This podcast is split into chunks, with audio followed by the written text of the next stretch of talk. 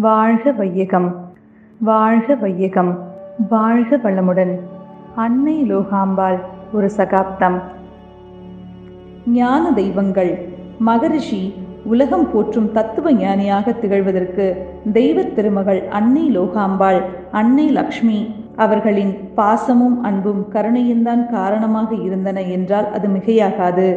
குழந்தை இல்லாத அன்னைக்கு சங்கத்து பிள்ளைகள் அனைவரும் குழந்தைகளே பிறர் துன்பம் கண்டு சகிக்காமையும் அறமும் ஈகையும் தான் அன்னையின் சொத்து.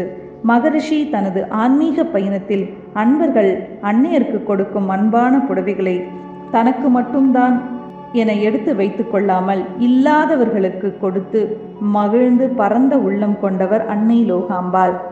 தனது தத்துமகள் ஞானாம்பிகை தன் தம்பியின் குழந்தைகள் தன் பேர குழந்தைகள் மட்டுமின்றி நிறைய குழந்தைகளை அன்னையும் மகரிஷியும் வளர்த்தார்கள்.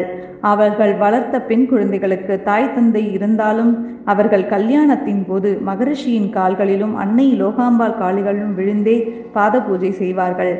கல்யாணம் செய்து கொண்டு கணவன் வீட்டுக்கு போன பிள்ளைகளின் ஊருக்கு அன்னை லோகாம்பாளும் தன் கைகளால் பலகாரம் செய்து எடுத்துக்கொண்டு பூ பழங்கள் வாங்கி கொண்டு மகரிஷியுடன் சென்று பார்த்துவிட்டு வருவார்களாம். இதன் மூலம் அன்னை அவர்களின் தாயுள்ளத்தை புரிந்து கொள்ள முடியும். அவர்கள் வளர்த்த பிள்ளைகள் தங்களின் முதல் தாய் தந்தை மகரிஷி மற்றும் அன்னைதான் என்று சொல்கிறார்கள் என்றால் இருவரும் எந்த அளவுக்கு அன்புடன் வளர்த்திருக்கிறார்கள் என்று தனியே எடுத்துரைப்பதற்கு ஒன்றுமே இல்லை. அன்னையின் சமுதாய நலன். அன்னை ஒருமுறை உடல்நிலை மிகவும் மோசமாகி சென்னையிலிருந்து எச்எம் மருத்துவமனையில் சேர்க்கப்பட்டு இருந்தார் அன்னையின் உடல்நிலை மிகவும் கவலைக்கிடமாக இருந்தது. அப்போது மகரிஷி ஆசிரமத்தில் அனைவருக்கும் ஆசிரியர் பயிற்சி எடுத்துக்கொண்டிருந்தார் தகவல் தெரிந்ததும் அங்கிருந்த முதுநிலை பேராசிரியரை பயிற்சியை நடத்தும்படி கூறிவிட்டு சென்னை புறப்பட்டு அன்னையை மருத்துவமனையில் வந்து பார்த்தார். அன்னைக்கு அருட்காப்பு கொடுத்துவிட்டு பக்கத்திலேயே இருந்தார். மகரிஷி வருவதற்கு முன்னர் சுயநினைவு இல்லாமல் இருந்த அன்னை மகரிஷியின் அருட்காப்பு கிடைத்தவுடன் மறுபடியும் சுயநினைவு வந்து கண் விழித்து பார்த்தார். மகரிஷியை பார்த்த தெய்வ திருமகள் கேட்ட கேள்வி வேறு யாராக இருந்திருந்தாலும் அப்படி கேட்டிருக்க மாட்டார்கள். அன்பர்கள் காத்து கொண்டு இருக்கிறார்களே அவர்களை விட்டுவிட்டு என்னை பார்க்கவா இவ்வளவு தூரம் வந்தீர்கள்? எனக்கு ஒன்றும் ஆகாது என்று அன்னை மகரிஷிக்கு ஆறுதல் கூறினார். அன்னையின் வாழ்வே ஒரு பல்கலைக்கழகம். அன்னை அவர்கள் தனது வீட்டை ஒரு வாழ்வியல் கல்விக்கூடமாகவே மாற்றி அனைவருக்கும் நல்ல சிந்தனைகளையும் ஒழுக்கத்தையும் அறத்தையும் உழைப்பின் மேன்மையும் போதித்து தன்னை சார்ந்தவர்களுக்கு சிறந்த ஆசானாக விளங்கினார். மகரிஷியின் தாயைப் போலவே இருந்தவர் அன்னை லோகாம்பார் அருத்தந்தையின் தாயார் அவர்கள் வாழ்ந்த காலத்தில் ஊரில் யாருக்காவது உடல்நிலை சரியில்லை என்றால் உடனே சென்று அவர்களுக்கு வைத்தியம் பார்த்து அவர்களை குணப்படுத்துவார். எந்த பிரதிபலனையும் எதிர்பார்க்காமல் உழைத்து உழைத்து ஓடாய் தேய்ந்த மகரிஷியின் அன்னையை பார்த்து ஒரு அன்பர் சிறிது ஆதங்கத்துடன் ஏன் அம்மா இப்படி அலைந்து அலைந்து உடலை கெடுத்துக் கொள்கிறீர்கள். கொஞ்சம் ஓய்வு எடுத்து உடம்பை பார்த்து கொள்ளக்கூடாதா? என்று கேட்பார். அதற்கு யமன் வந்து இந்த உயிரை எடுக்கும்போது எடை போட்டா எடுத்துக்கொள்ள போகிறான். இருக்கும் வரை பிறருக்கு உதவி செய்துவிட்டு போகிறேன் என்பார்களாம். பிறர் நலமே தன் நலமாக கொண்ட தாய் கருவில் சுமந்த மகரிஷி அவர்களுக்கு மனைவி அவர்களும் அப்படியே அமைந்தார்கள். அன்னையின் இறைநிலை பயணம். அன்னை அவர்கள் இறக்கும் காலகட்டத்தில் தனசேகராகிய நான் ஈரோட்டில் பொறியியல் படித்து வந்தேன். அன்னை இறப்பதற்கு ஐந்து மாதங்களுக்கு முன்னதாக அவரை சந்தித்து அவரது உடல்நிலையை பார்த்து தாங்க முடியாமல் அழுதுவிட்டேன். அப்போது அன்னை என்னை பார்த்து நான் இறந்தால் என்னை வந்து பார்க்க வேண்டாம். நீ நன்றாக படித்து பெரிய ஆளாக மேலவா? என்று கூறினார். அதே போன்று அன்னை இயற்கை எழுதிய தருணத்தில் என்னால் கல்லூரியிலிருந்து வர முடியவில்லை. அடுத்த நாள் தான் வந்தேன். அதையும் முன்கூட்டியே கூறியிருக்கிறார் அன்னை.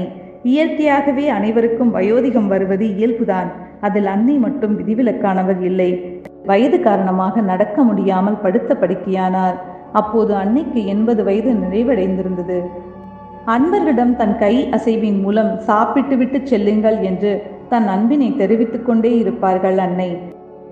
படுக்கை புண் ஏற்பட்டுவிட்டது முதுநிலை பேராசிரியர் அங்கையர் கண்ணி அவர்கள் அன்னையின் படுக்கை புண்ணை சுத்தம் செய்து மருந்து தடவி சேவை செய்தார்கள். அப்போது அன்னை கையை ஆட்டுவார்களாம். அன்னைக்கு வலிக்குது என்று நினைத்துக்கொண்டு இதோ முடி முடிந்துவிடும் அம்மா என்பார்களாம். அந்த சமயத்தில் அங்கே இருந்த மகரிஷி அங்கையர் கண்ணியிடம் இப்படி சொல்கிறார். அங்கையர் கண்ணி அம்மா உன்னை பார்த்து என்ன சொல்கிறார் தெரியுமா?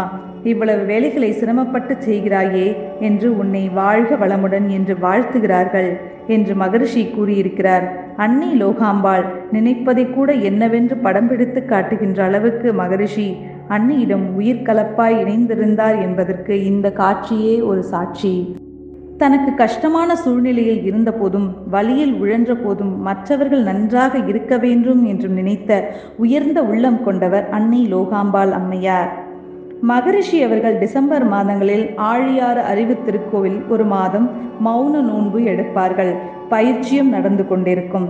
அன்னையின் உடல்நிலை பற்றி மகரிஷிக்கு நன்றாக தெரியும். சிறிது சிறிதாக அன்னையின் உடல்நிலை மிகவும் கவலைக்கிடமானது. தனது வாழ்நாள் முழுவதும் மகரிஷியின் உயிரில் கலந்து வேறு வேறு உடலாக இருந்தாலும் அகத்தால் ஒன்றாக வாழ்ந்த அன்னையின் உயிர் டிசம்பர் இருபத்தி நாலு ஆயிரத்தி தொள்ளாயிரத்தி தொண்ணூற்றி நாலாம் ஆண்டு ஆறு நாற்பது மணியளவில் அவரது உடலை விட்டு பிரிந்து சென்று இறைநிலையோடு ஒன்றிணைந்தது. இந்த நேரத்தில் இப்படிப்பட்ட ஒரு நிகழ்வை எழுதுவதற்கு எனது கைகள் நடுங்குகிறது வார்த்தைகள் வர மறுக்கிறது கண்ணீரோடு தொடர்கிறேன். அன்னை இறைநிலை அடைந்து விட்டார் என்ற செய்தி ஆழியாறு அறிவு திருக்கோவிலில் பயிற்சி அளித்து கொண்டு இருந்த மகரிஷிக்கு தெரிவிக்கப்பட்டது. தாமதிக்காமல் மகரிஷி அவர்களும் நமது மதிப்பிற்கும் மரியாதைக்கும் உரிய பத்மஸ்ரீ திரு.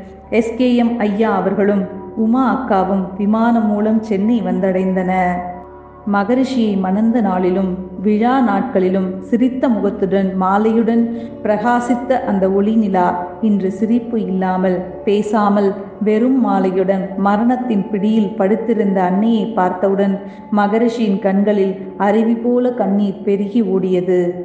அன்னையின் உயிரற்ற உடலை பார்த்து மகரிஷி குலுங்கி குலுங்கி அழுதார்.